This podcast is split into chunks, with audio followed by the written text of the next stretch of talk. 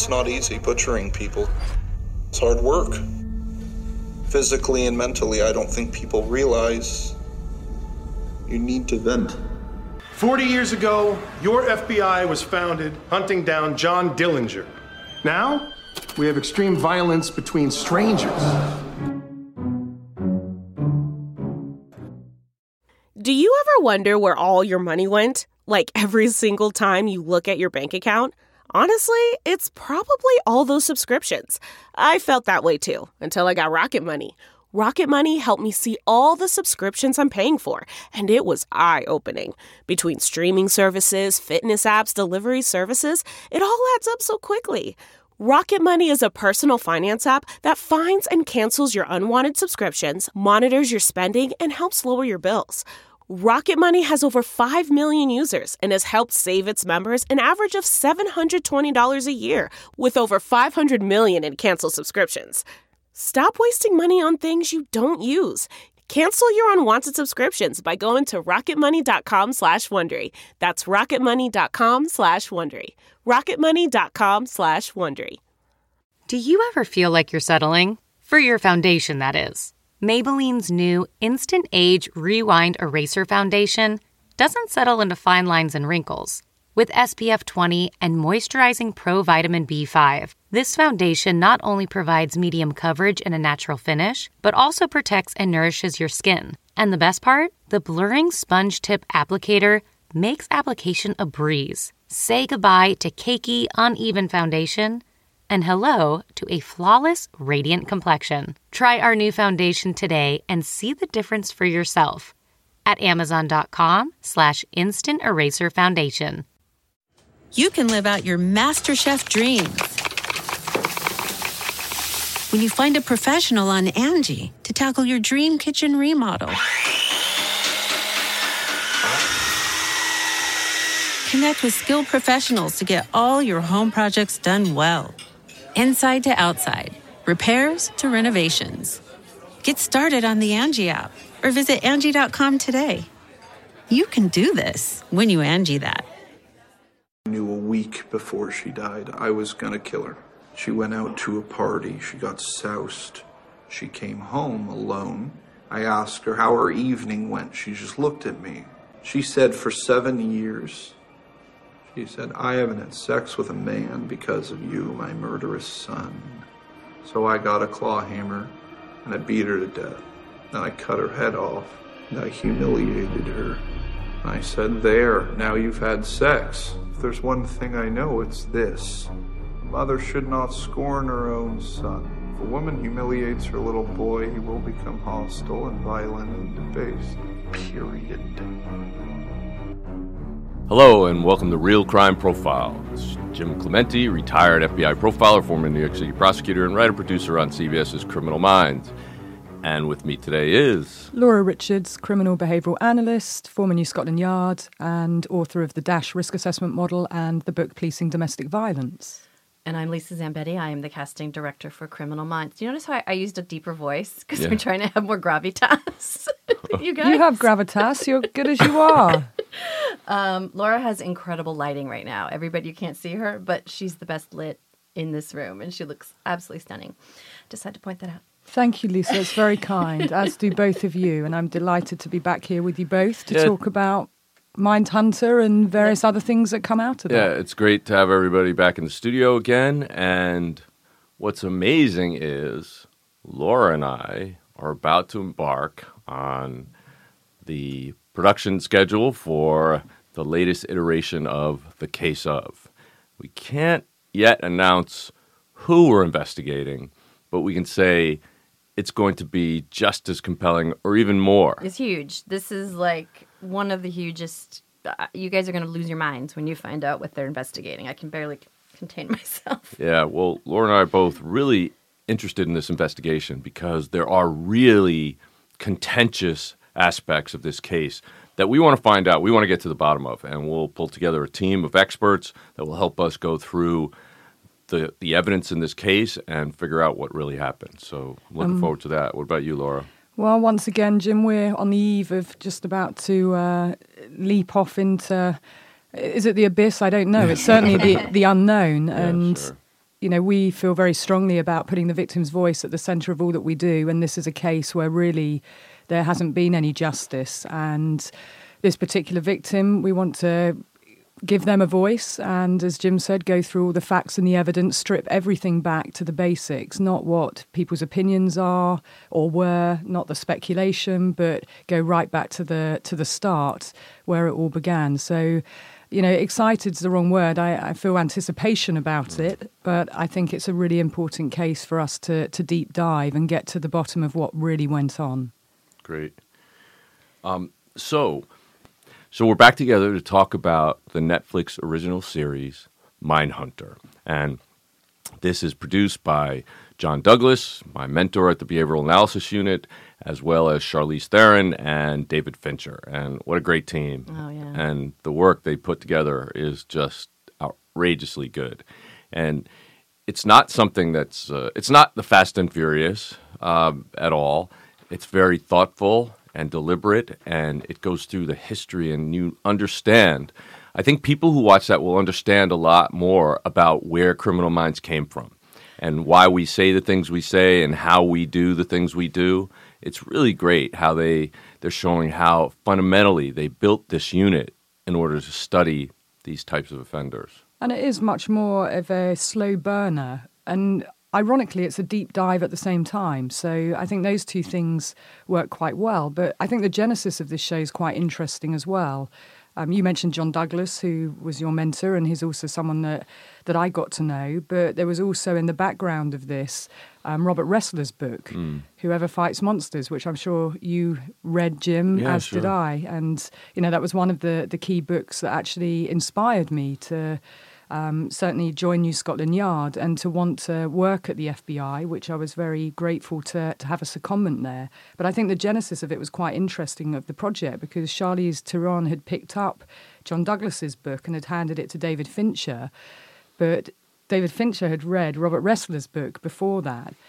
But it was the timing, and I think mm-hmm. timing's everything, isn't it? With serendipity and synchronicity, that Charlize Theron then um, went back to David Fincher and said, you know, the time's really now if we're going to do this. Right. And they both signed up to be the executive producers. And certainly those two books have been really important to, to my career and helping shape and inspire me as to what I wanted to do. And I went to New Scotland Yard and there was a scientific intelligence unit there, which I was given a placement to.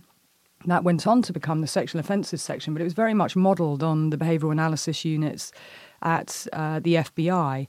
And I think that there were a number of other movies and shows actually that also, you know, our listeners will probably recall, and, and two of them, although it's the same, one of them is the same, it was actually called Red Dragon um, in 2002. So in 1986, there was a film called Manhunter, and that was very much sort of the Hannibal Lecter esque um, portrayal by um, Harris. And that really did sow a seed in my mind about the type of work that I wanted to do. And it then went on to, I think, be remade as Red Dragon later on in 2002. And then, of course, in between that, you had Silence of the Lambs, which was really sort of the second part to it. And Silence of the Lambs, many people may remember, was uh, the opening sequence was Jodie Foster running the yellow brick road. And that was always in my mind, you know, what an incredible thing to do as part of new agents training. Um, yep. And what's the Yellow Brick Road? I missed that one. It's a 5K run through the woods, but there's obstacles throughout it, and uh, the most important ones, I guess, are this huge net fence that you have to climb up. There's sort of a ravine where you have to do some uh, reverse rappelling, use a rope to climb up the sides of these rocks. Um, there's a like a 50 foot long trench of mud and water. That was fun running through in February. You have to go up things, down things. You know, yeah. you have to get yourself through. You know, various obstacles. I believe when I did it, it was about 92 degrees heat, so it was mm. slightly different from your opposite, experience. Yeah. so when I did it, I remember um, running through that mud pit. Uh, I lost one of my shoes, and I couldn't get it out of the mud. So I literally had to take off my other shoe and run the rest of it in my socks but you never stop. I mean, you mm. you, you don't have a choice. So that was that was quite a day. I wasn't sure whether it was three miles down to the assault course, and it was three miles actually on the assault course, and then three miles back. I mean, it certainly Could seemed be to be, uh, you know, it, it was a it was a challenge for sure. And I guess you know what they were trying to portray is just what new agents go through, and we don't really get a huge sense of this in the Netflix current show, No. just of what new agents go through. And I think probably our listeners would- listeners would be interested to hear a bit more about that, Jim. And I, I know certainly running the Yellow Brick Road and getting my yellow brick at the end of it and standing by the Tree of Pain. Right. Do you remember that? Yes, I Having my picture taken, I had the shirt on with the Tree of Pain on the back. Um, you know, was one of the real highlights in, in my career, and it's something I hold very dear when I see my yellow brick. That Mm-hmm. that means a lot to me. Yeah, I I don't remember um, why the Tree of Pain was called the Tree of Pain. Do you? I have a vague idea, Jim. it certainly wasn't a breeze doing No, new wasn't. agents training, and that the physicality of it Right. uh, well, was I remember. significant too. Yeah, you, you periodically have to take fit tests, fitness tests, and you do one the first day you get there for basic qualification, and then and then you keep doing them, and you have to improve. And one of the problems that I had was when we ran the sprint. It was indoors, and you started laying on your back with a cone at your head. You jumped up, you spun around, and you ran back and forth. I think six laps, uh, three laps, there, back, there, back, there, back. Right. So you have to do three 180 degree turns. I had broken my left ankle um, years before, and I broke it and my leg in three places, and uh, so I can't really turn left really sharply. So I had to, I, I'd step past the last cone and swivel backwards, and then run forward. And I did it, and I had the fastest time in the class. I was doing it because I couldn't make that left turn without kind of wiping out. And so, since I had the fastest time, everybody else started copying the way I was turning around. The way you were thinking- pivoting because Yes, you had an injury. Yes, they didn't know that it was an injury. So, but the other thing was when you jump up and then you're zigzagging back and forth in this anaerobic environment in the gym. Every time I finished running that race, although I always won the race, I would run into the men's room and puke my guts up. and that was not fun, but I kind of got a reputation for that.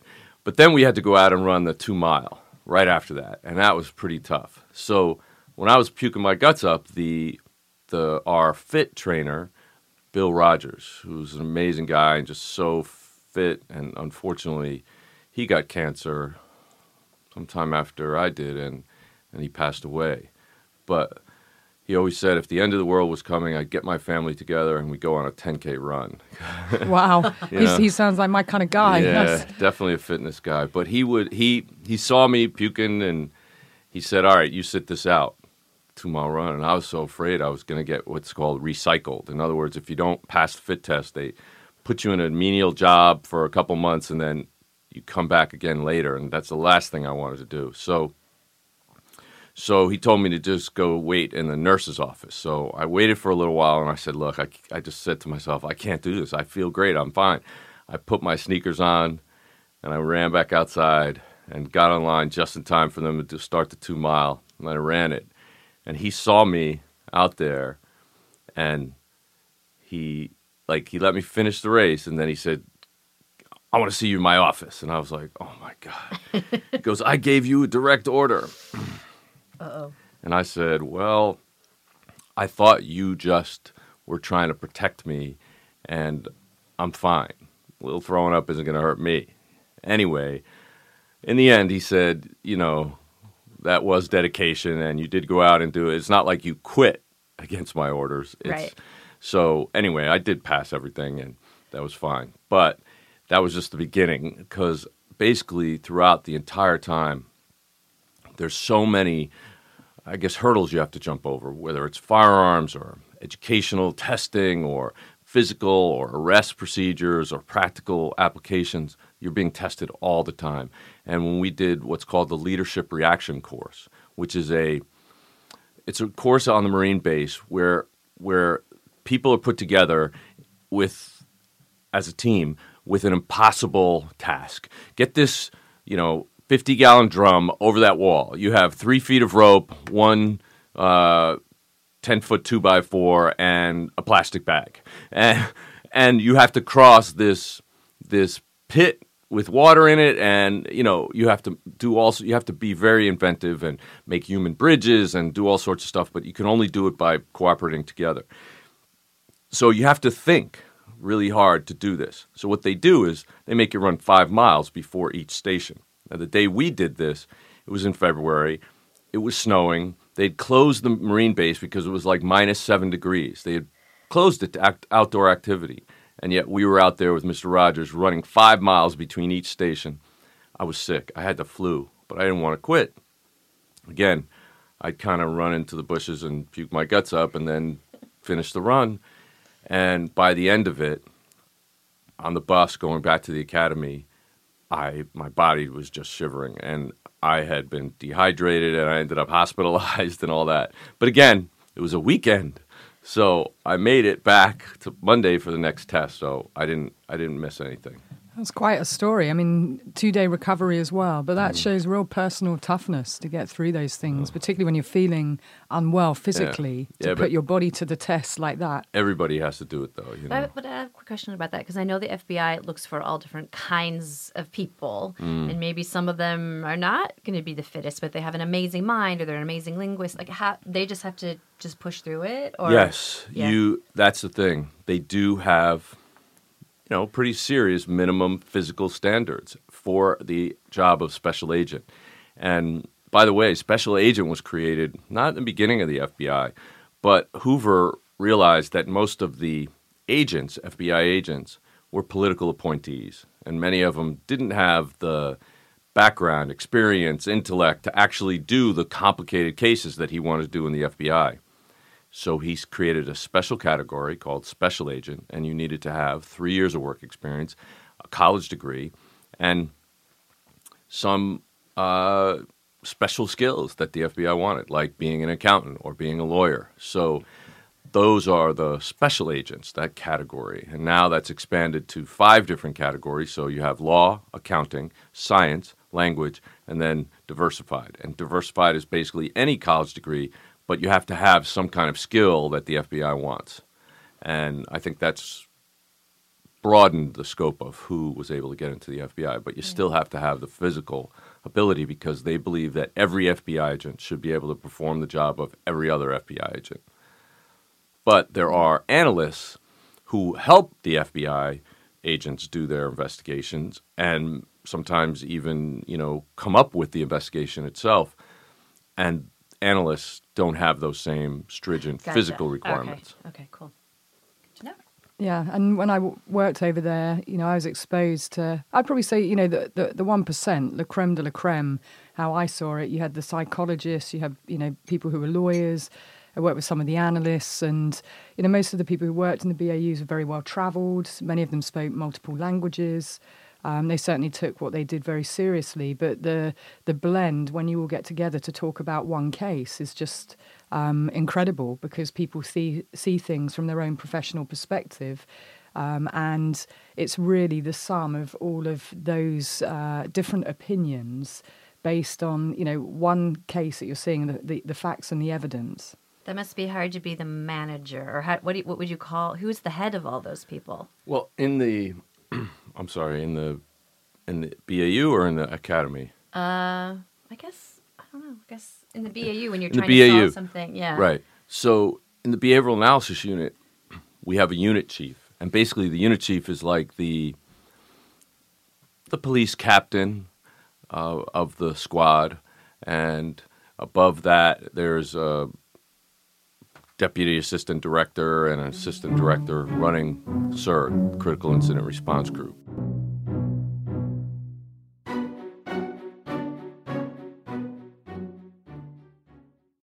Say hello to a new era of mental health care. Cerebral is here to help you achieve your mental wellness goals with professional therapy and medication management support 100% online. You'll experience the all new Cerebral Way, an innovative approach to mental wellness designed around you. You'll get a personalized treatment plan from a therapist, prescriber, or both in a safe and judgment free space. Your cerebral therapist or prescriber will outline a customized plan with clear milestones along the way so you can get to feeling your best. With Cerebral, you're not alone in your mental health journey. We're here to empower you to live a fulfilling life. So take that first step towards a brighter future and sign up today at cerebral.com slash podcast and use code WONDERY to get 15% off your first month.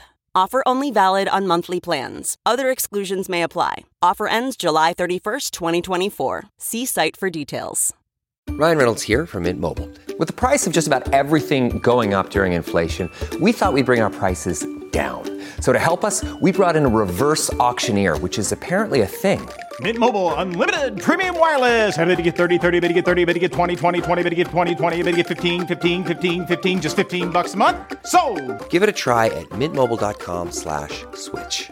$45 upfront for three months plus taxes and fees. Promo for new customers for limited time. Unlimited more than 40 gigabytes per month. Slows. Full terms at mintmobile.com. Specifically, the death drive. What's that? Something my kid does with a stick shift. Freud suggests that there's an innate desire for destruction, based on the propensity for matter to return. What does this have to do with motive? Well, is it merely prurient? He could be motivated by something he doesn't even understand. Our new quest, like Freud, is to look beyond what we assume are obvious impulses. So why didn't you just say that? We're kind of left off at the end of episode two, where we've come to meet um, Ed Kemper, the the notorious um, so-called co-ed murderer. And unfortunately, last night, I- feel really ashamed to say this, but I did go back and look at the real Ed Kemper because I was just kind of curious as to what he was like. And you know, he was his hunting ground was very near where I grew up, where my grandparents lived. He lived very close to where my grandparents lived Wow. uh, in Aptos, and so I was kind of watching him, and oh my god, I, I just what- Scary dude. very scary. If it's scary in his sanity, in in his logic, you know, I don't know. His it's matter of fact. It's humanizing it, not it? And I think that's what this show in particular does.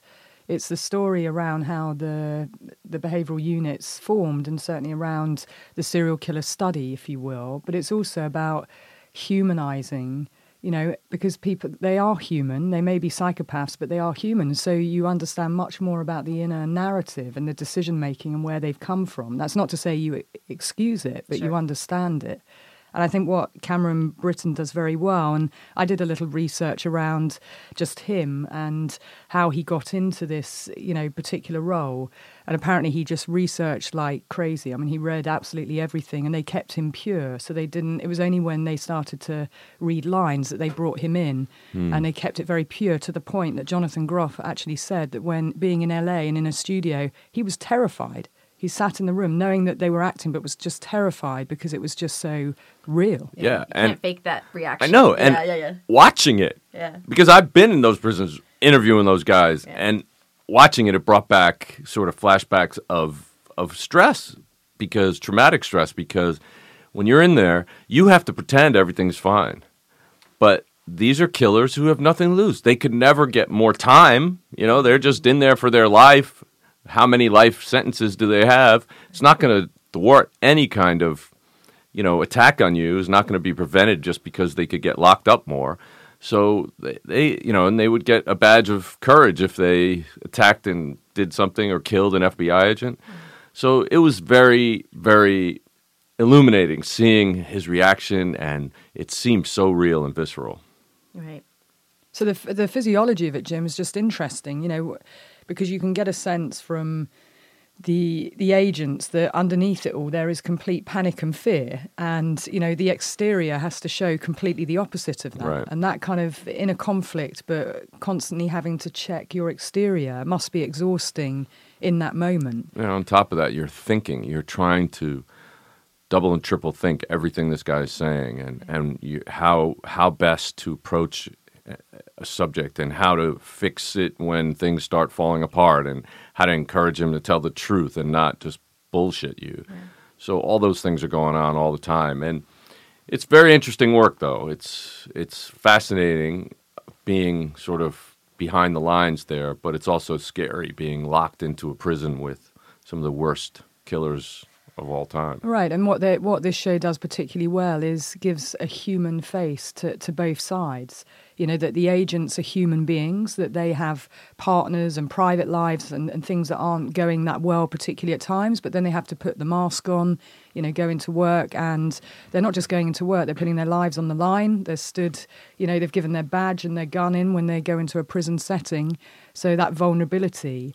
And I think for me, that's what I like about this show that you see both sides to that narrative and you get an insight into, um, you know, how, how tough this work is, but just the narrative for somebody, their day to day context, the same as, you know, a judge going into court having to make decisions. Well, they their wife may have left them or you know they may have left their wife and so all the personal aspect that sometimes we forget because we think just about it's a process for people and professionals rather than we're all human beings and we go into everything with our own uh, you know challenges as well the essence of being human and i think they do that particularly well Right. We'll get into that in later episodes. We'll see that really, um, really come to pass. But in this episode three, we meet the amazing Dr. Wendy Carr, played by Anna Torv, who is doing one of the best Cate Blanchett impersonations that I've ever seen. Just the way that she holds herself and carries herself, and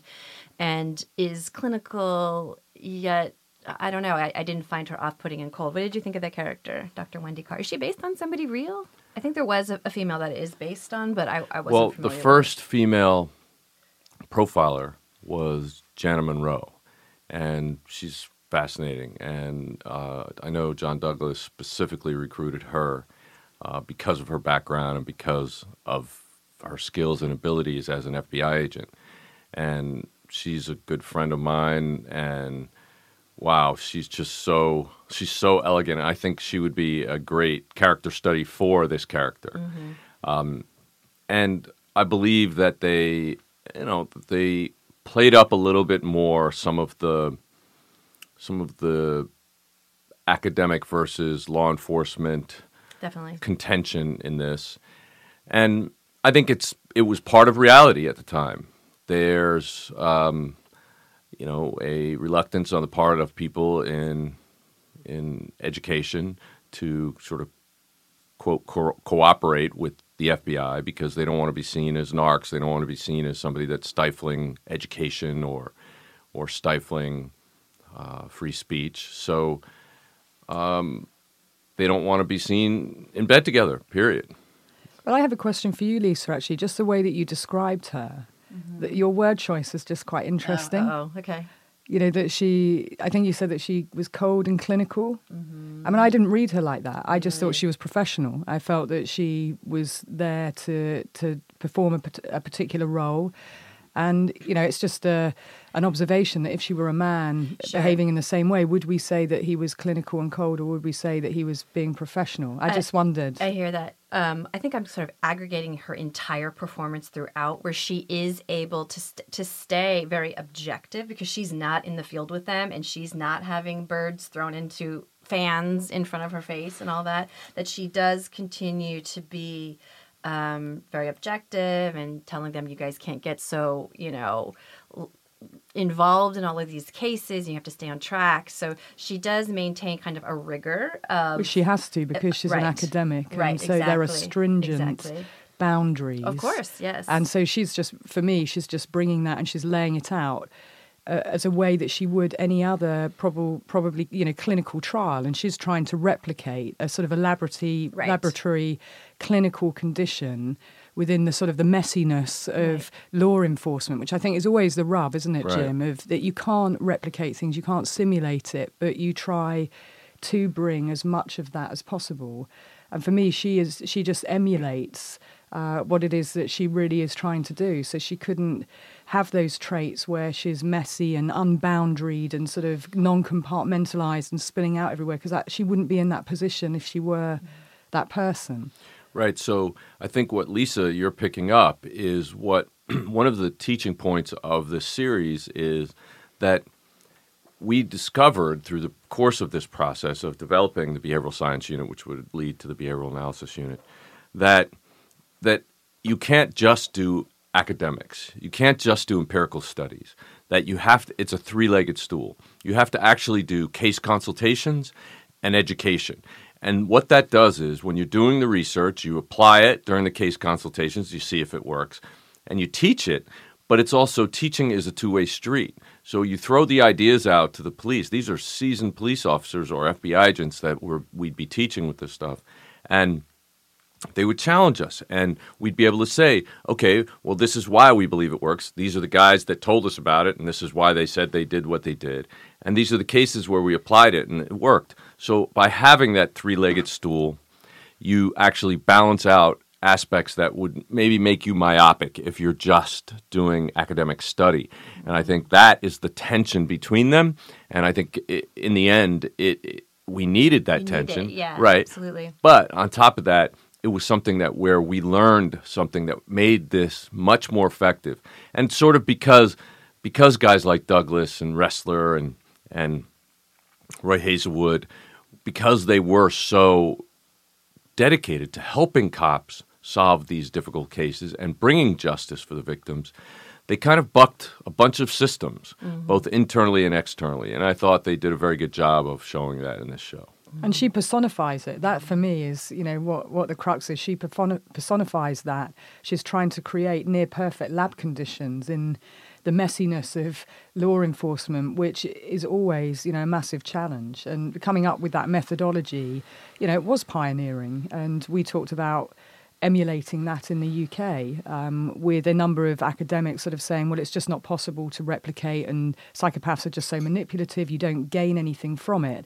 I actually disagree with that because from knowing the FBI's work and you know, working with people like Jim and Fitz and uh, Robert Ressler and having listened to Roy Hazelwood on numerous occasions and, and read so much of the work, you know, I agree with the basic premise of this that if you don't understand what crazy looks like, how do you get out in front of it? You you just cannot. It's just something that is nebulous that you have no context to, and it's completely dehumanized. And that's, uh, you know, I think so much of a valid dialogue. And I still think that's probably some of the work that should have been done in the UK um, with the right parameters put around it because I think there's always something to gain. Even you put the measures in place, and I think we got into this a little bit before, but you have to put some countermeasures in place. But you're constantly checking and corroborating facts, and of course it, it's messy again because your human part gets involved, and that's what we see in this particular show. I think all those tensions Right. are, are well portrayed. Yeah, and? I think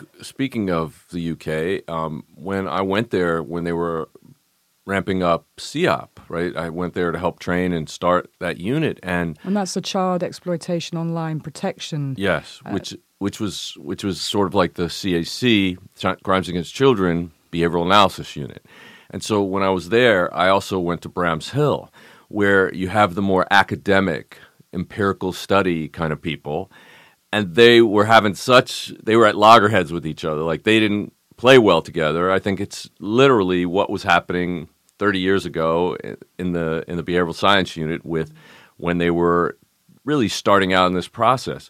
But what i think would have been best is if they found a way to put them all together in the same room and so that they weren't they were working together because that's two of the three legs that they really need. And then they should also have had training seminars as as a uh, complement to that because that's another way to test what they're what they're finding out.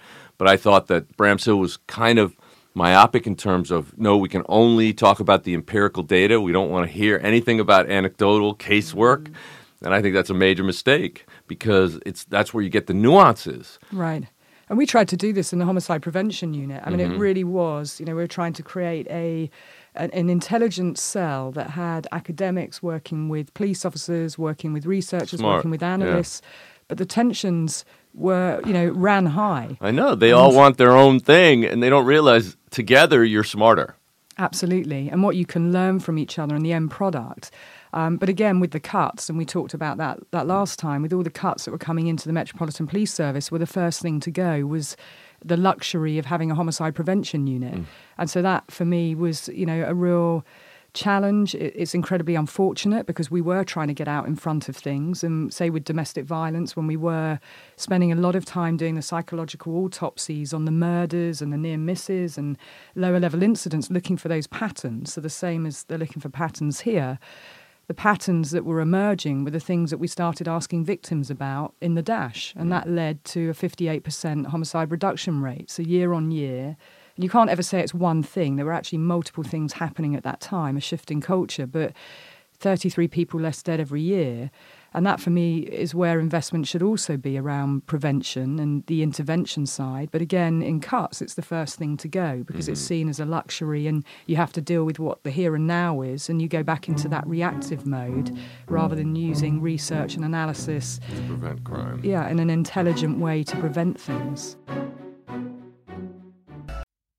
Most weight loss plans are one size fits all, not taking into account each person's individual needs. Noom takes into account dietary restrictions, medical issues, and other personal needs to build a plan that works for you.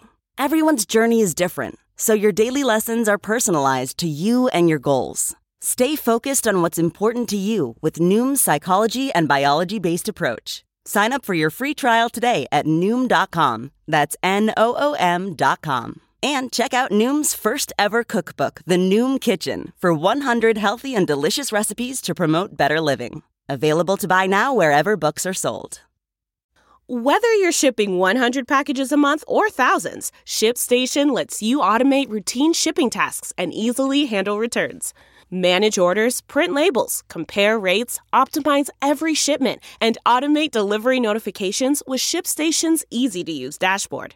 Plus, you can access industry leading discounted rates from USPS, UPS, DHL, and Global Post, with discounts up to 89% off USPS and UPS rates. Over 130,000 companies have grown their e commerce businesses with ShipStation, and 98% of companies that stick with ShipStation for a year become customers for life. Optimize and keep up your momentum for growth with ShipStation.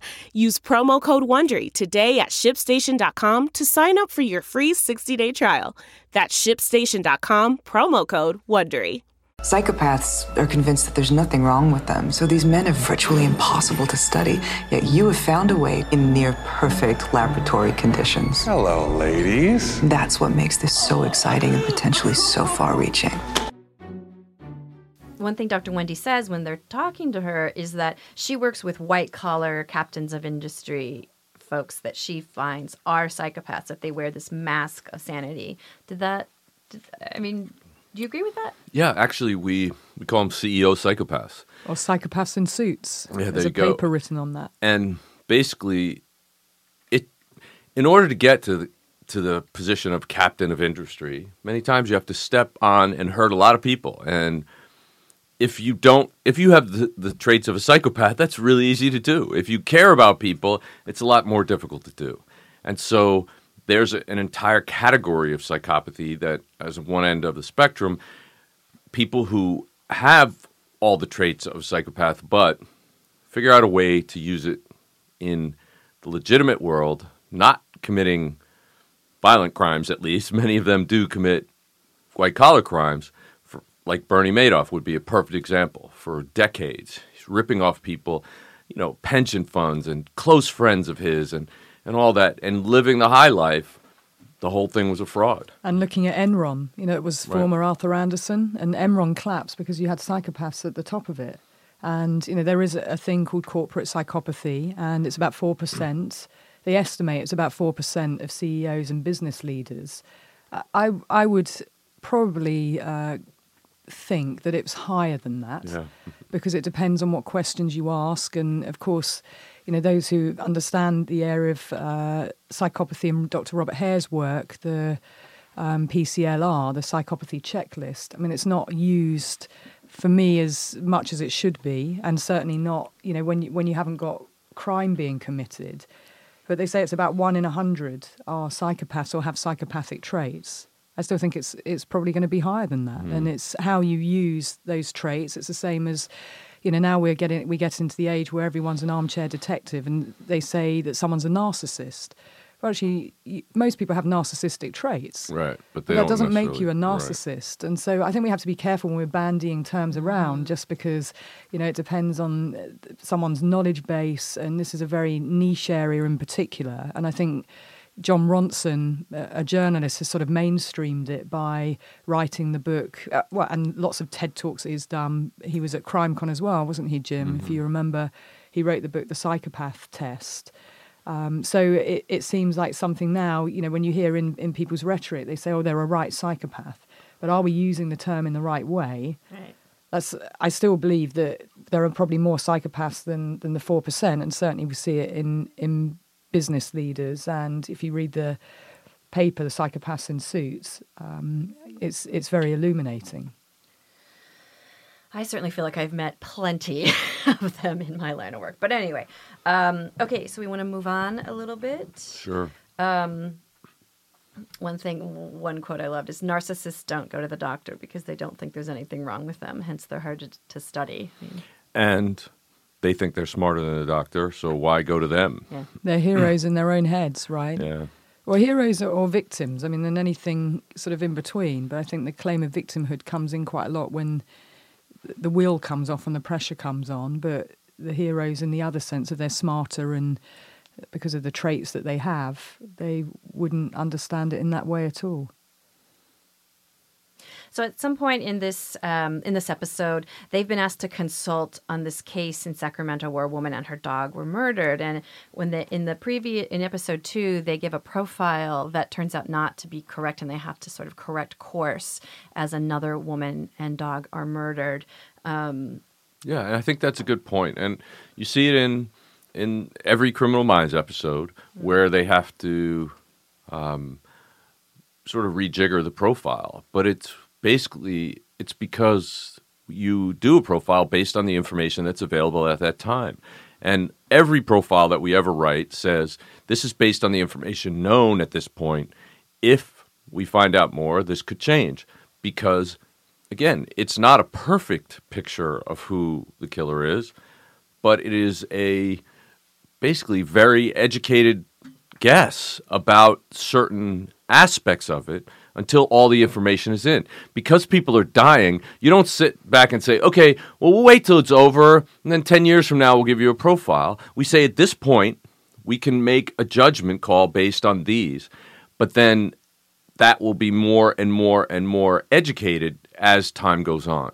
And unfortunately, the process is such that there that especially with very criminally sophisticated and forensically sophisticated offenders that those people are able to evade justice for a longer period of time and so unfortunately that means that more and more people are vulnerable victims for them and so the process is very very difficult and disturbing because we know bodies are dropping and we're trying to get them you know the information that will help stop stop the killer And it's an imperfect world. You have to make assessments and determinations based on what you have before you. And as Jim said, it's very dynamic, it's evolving. And if you have somebody who's very prolific, so you don't sit back, but what you do say is if something comes in that overrides, you know, either through science or otherwise what's been said, go with the science. So, you know, threat assessment, risk assessment, profiling, it's all imperfect as a process. You're doing the best that you can based on your experiential knowledge, because that is a really important part, as well as statistics and as well as what the information is that, that, that you're seeing. And you know, you want more primary information. More primary information, the better, rather than someone's account and maybe a distorted lens as well. And of course, these guys were starting out on this journey, Right. and I kind of like that they put that in. That it's you know the evolu- the evolution of it. That it's not perfect from the start. There's lots of flaws in the information that's given. There's flaws in people's determinations and the humanistics element of it. Yeah, and I think the other part of it is that sometimes it's really difficult when you're doing this job to articulate the exact reasons why you believe you should be doing A, B, or C, and not 40,000 other potential avenues of investigation. And it comes from educating your gut through experience, through working cases, through studying these offenders, through talking to them, through talking to law enforcement or around the world. All that data comes into your brain, and you develop a skill in letting your subconscious crunch that data, and then it tells you what you need to do. when you're confident enough to rely on those really trained instincts, um, you become much more of an efficient and accurate profiler. So it's a skill, and you learn it over time. And what I was saying earlier about it being sort of a guess at, at that point, at that point in time when this, you know, episode three, um, they're so they're, they're in nascent stages here. They're they're literally trying to figure out their way, and since then, it has become much more of a rigorous. Again, back then they would eventually interview 38 offenders, and that's what they based the original body of work on. But now that number is well over 1,500 offenders. Well, Bill and um, so Bill and Holden they quickly rejiggered their profile, and the minute that they hear that there's a bystander who has kind of shown up at both of these crime scenes, they're like, "That's our guy," and they kind of zero in on him. Is that something? Is that a thing, like a bystander effect, or or that somebody who seems to be by a bystander is actually the Well, in certain types of crimes, offenders will want to experience the aftermath. They'll they'll insert themselves into the investigation. Um, one, it's to test and see are they going to be suspicious of me? Do they know anything about me? Um, did I make any mistakes that I can correct the next time I do this? Um, and another thing is just wanting to be involved. I mean, many of these people are cop buffs. They they literally hang out at cop bars. They tried. Yeah, that's yeah. what I read it, yeah. they tried to um, become cops and they couldn't. And so there's a whole bunch of different types of reasons why somebody might want to insert themselves into the investigation. So when they heard bystander at same person at both crime scenes, they said, "Okay, that's a red flag." It's a red flag at the very least, isn't it? I mean, whether it's Yeah. somebody trying to get, they're watching and they're enjoying that moment, as, as Jim said, or whether it's trying to get information and intelligence out, whether it's trying to put information and intelligence in, Misdirection, yeah. misdirection, yeah, and misinformation. Um, but that peaked immediately as a red flag. And again, you know, we're hearing their decision making and their rationale for why they think it's A rather than B, which you know you rarely understand in, I, I think in in not just necessarily TV shows, but also in real life investigations. You know, people talking through the decision making. Right, and that's one of the things that we did when we interviewed these offenders, is we actually asked them, "Well, what were you thinking when you did that? And why did you do that? How did you come to the conclusion that this was the way you were going to do it? And how did that change over time so that we can then look at future cases and say, "Oh, he's at this point in his development. So what he's going to do next is X, Y, and Z. So that's how we we look at pre-offense behavior, we look at offense behavior during the crime, and we look at post-offense behavior. And many times, like saying this guy will definitely insert himself into the investigation, that's a post-offense behavior. And so we're able to use that to actually weed out non-relevant suspects and focus in on the relevant suspects. when they actually go to talk to this guy whose whose name is Dwight, um, what I love about what Fincher does, and I think it plays beautifully into apparently what FBI agents do, is he focuses on so many details in the room, details that are important and not important, and they notice a dog leash but no dog, and they notice just certain things about the setup where, where he's sleeping, where the mother and her boyfriend are sleeping, and they just it makes you feel almost like hyper aware of mm. everything in the room and i'm just wondering if that's something you have to have as a profiler just just to be taking everything in and then as you say jim your Absolutely. your gut your, your subconscious is kind of processing and filtering it all out. Right at the beginning, I don't know if you felt this, but at the beginning, I thought I had to think through every single thing in the moment, and it's overwhelming, right? You you shut down because there's so many different possibilities. Well, is that magazine important? Is that book important? Is that cup of coffee important? Is that glass of wine? Is that empty beer can? But if you take it all in and you let your subconscious do that math, because, you know, literally we think in hundredths or thousandths of a second, but our subconscious does it in trillions of a second. So, billion times faster. And so, you really need to rely on that subconscious being able to do the math for you. And it's really amazing what you then, you know, the light bulb switches on in your head and saying, "Aha, that's this. This is what happened." Normally at three o'clock in the morning, Yeah, where suddenly it, it makes sense. Yeah. I think you know it, it it is that, and that's why it's very difficult to articulate. You know, a formulaic process of trusting and believing your own instinct and your your your gut and your judgment of how you get to that. And sometimes it's not particularly clear of A and B and C. You get to D. But the more cases or the more exposure that you have, it's the same as doing risk assessment Right. because you know how things uh, tend to look, feel, but the nuanced detail is so important. It's the micro stuff, um, you know, equally with risk assessments that you have to give your decision making on. And normally it's the, the, the smaller things, not the bigger things, that tell you far more, or the gaps, or the things that aren't present, not always what is present, too. Right. But once you see it in your mind, like once it becomes crystal clear, like, oh, this is what it means. This is what happened. I mean, it's pretty amazing. And, and that's a great process. And I love that about being a profiler, mm. just being able to put things together that, you know, some people after the fact, they say, of course that's easy, but they didn't see all the mess around it. And Yeah. when you draw that path through it for them, they're like, oh, yeah, that makes sense. But there, there were so many potential branches off of that path that it's mind boggling. And that's the thing, that's the key. Not listening to all that noise and just actually relying on your instincts to, to cover all the details for you and then decide this is what we need to do or this is who we need to look at. Well, as we come to the end of episode three, um, they convinced Dr. Wendy to come on down to Quantico and work with them for a while and process all of this data that they're bringing in from the field. And and uh, so that's where we are. Anything else you guys want to talk about on uh, episode three? Well, just to mention, obviously, the Dwight um, serial killer story, uh, you know, how that evolves. You know, of course, these cases look absolutely, uh, you know, heinous, which they are.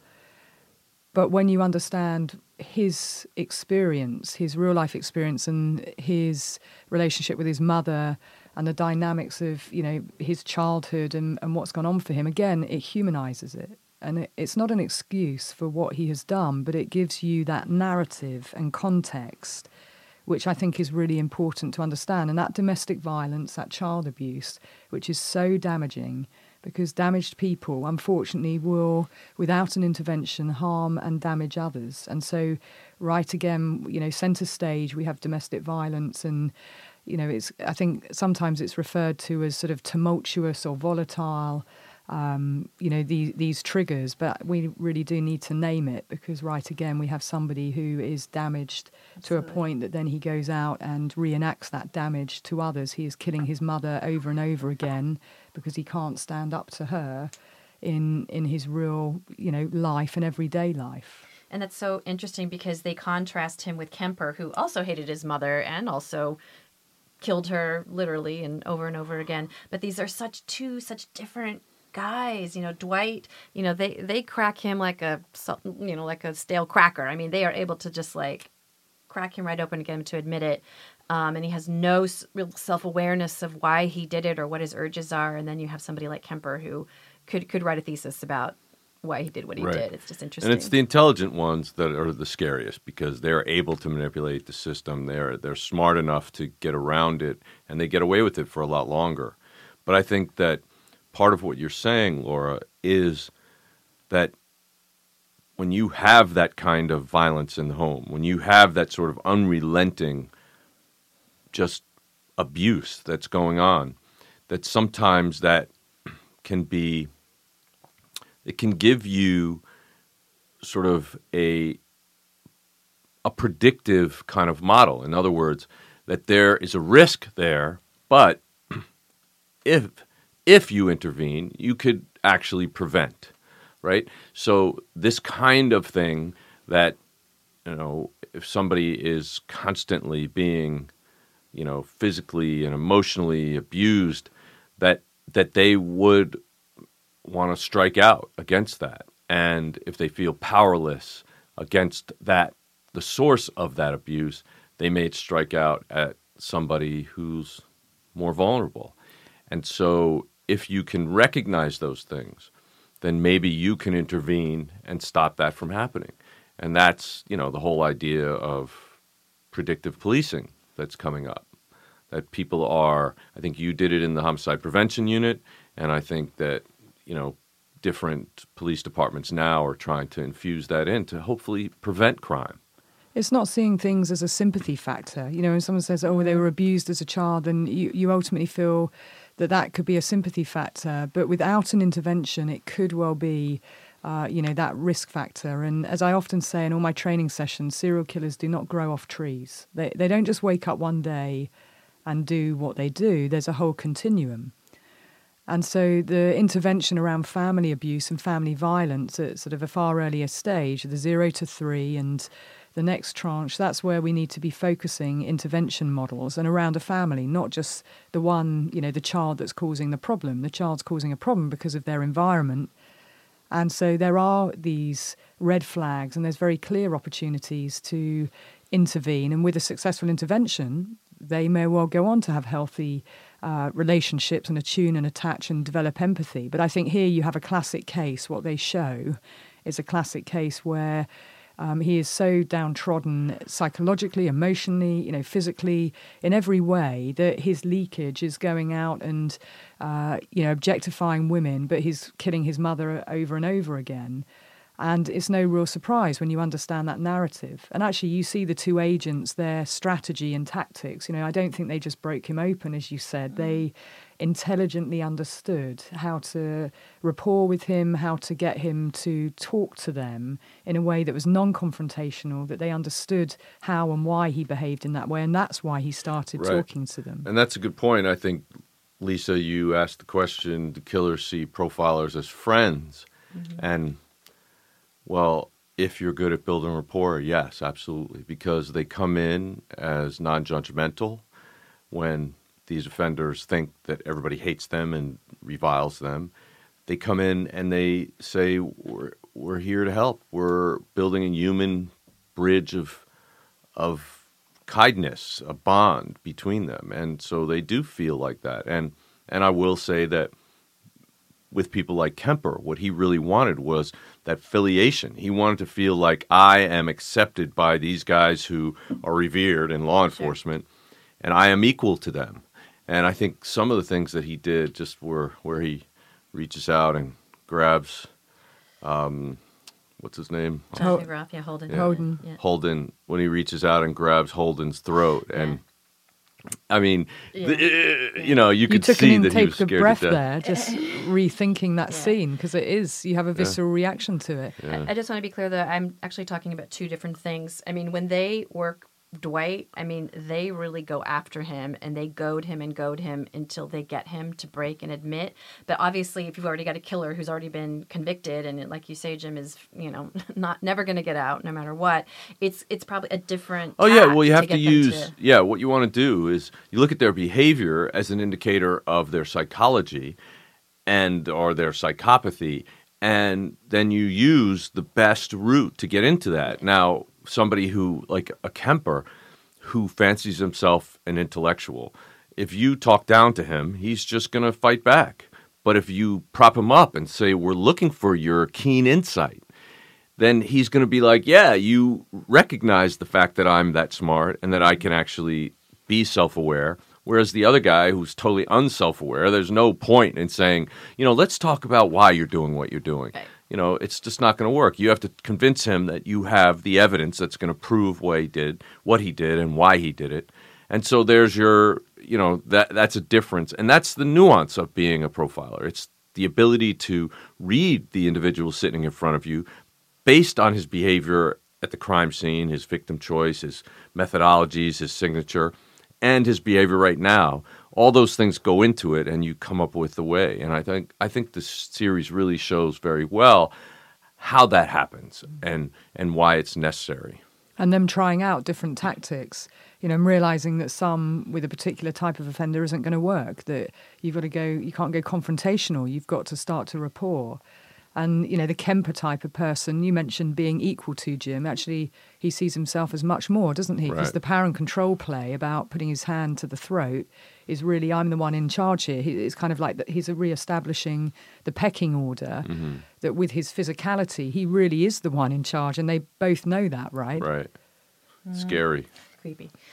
All right. Well, that wraps up episode three, and that was awesome, you guys, to take us through so much. Um, I know we didn't get to the episode till a few minutes in, but it was so great for you to lay the groundwork on what we're watching and, and what you know what's important about it. Yeah, I think that's the the great thing about this series. It's so engaging because you're learning so much about I think what so many people know of because of Criminal Minds, they now know why and how and who. Mm-hmm. So that's pretty cool. And I would definitely recommend if you haven't seen the 1986 film Manhunter by Robert Harris, definitely look it up and, and watch it because that was really, for me, one of the first movies that started depicting um, behavioral analysis and profiling. Mm-hmm. Yeah, I haven't seen that one. I've only I've seen the Jonathan Demme, obviously Silence of the Lambs, which I think is so much flat. You know, got a lot of flash and got a lot of form to it. But I'd love to go back and, and watch. Yeah, it was good. Michael. Mann did a great job in Yeah. it. And one other book I would recommend by my friend Roy Hazelwood is The Evil That Men Do. And unfortunately, both Robert Ressler and Roy Hazelwood and another friend, Ed Sulzbach, all passed away last year. And those were all three very legendary FBI profilers and friends and amazing guys. And they helped move this science forward to be what it is today. And that's why there are so many people who want to be forensic psychologists or profilers um, because of the work these men did. And I just think the show is a great tribute to them. Can I give one more uh, recommendation? Sure. I'm watching something on Amazon Prime called Fearless, and it's a series that st- that stars Helen McCrory, um, and it's wonderful. Helen um, McCrory from Peaky Blinders. That's right, which I haven't watched, but um, I really recommend you guys watch it. It's a it's a it's a great uh, procedural, and uh, check it out. What's it about, Lisa? Can you It just give a little? Um, well, she's a defense attorney who's trying to solve, um, trying to get her client exonerated for a murder that he didn't commit, and so it's a whole big murder mystery, and uh, it's just it's fantastic. Michael Gambon is in it, and it's just got just a fantastic cast. Well, speaking of Peaky Blinders, Laura, I tried to watch that because I really heard such great things about it, but I I literally could not understand the dialogue. You need subtitles, I right? do, I really do. The I language mean- is quite hard to, and certainly, uh, you know, I'd probably think for Americans even harder because of the accent's Yeah. just so heavy and thick. But you could put the subtitles on. Yeah, but I click don't know. Click them on because it's really worth watching. Yeah, but I mean, I really think that the language is so different from what I know as English. You know, there's so many different words that they use. I just didn't understand what they were saying. Yeah, it's one of those that you've you've got to persevere with, and I, I would definitely recommend putting on the subtitles Mm.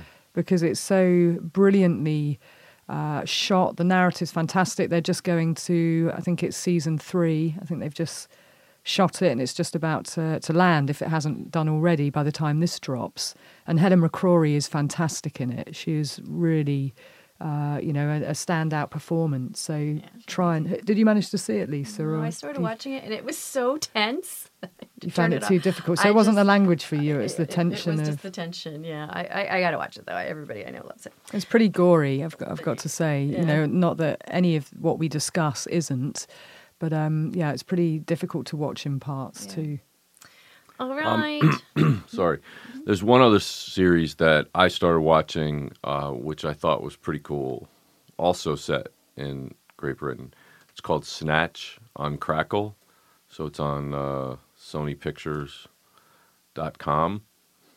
And it's a lighter sort of touch, but it sort of has the um, now you see them kind of feel. it's based on the movie, right? I, I think it's based on the it's movie bit- that Guy Ritchie directed. It's a fantastic Oh. movie. Yeah, yeah. Okay, I didn't I didn't know about the movie, but I really found I found this series just sort of um, well, they sent me a uh, a thing to review it for uh, consideration for awards this season, Mhm. and I really of the new ones that I saw, I really enjoyed that one. I just thought it was smart Cool. and hip and And it's a series, or yeah, it's it's a- called Snatch. Season one I up will- on Crackle now. Definitely look that up. I haven't heard of that, but I have heard of the movie by Guy Ritchie. I did right, watch that. Right. All righty. All right. Well, thank you for listening to Real Crime Profile. If you like our podcast, there are a few things that you can do. You can take two minutes and go to Apple Podcast and leave us a five star review. You can also check out all Real Crime Profile offers and promotion and our sponsors in our show notes. Another thing you can do is go over to Facebook and like our Facebook page. And one last thing is please tell all your friends, family, and colleagues about us and spread the Real Crime Profile word. Thank you so much for listening to us. We really appreciate you. Real Crime Profile is produced and edited by Paul Francis Sullivan, sound engineered by Terrell Parham, music composed by Simba Tsumba, logo art by Jim Clemente. Real Crime Profile is produced by XG Productions and distributed by Wondery. For advice and support if you're experiencing stalking in the UK, you can contact Paladin National Stalking Advocacy Service. You can go on the website www.paladinservice.co.uk. In the US, if you're experiencing domestic abuse and need advice, safety, shelter, or counseling, call Genesis, the 24 hour hotline. Go on their website, www.genesisshelter.org, or the domestic violence hotline on 800 799 7233.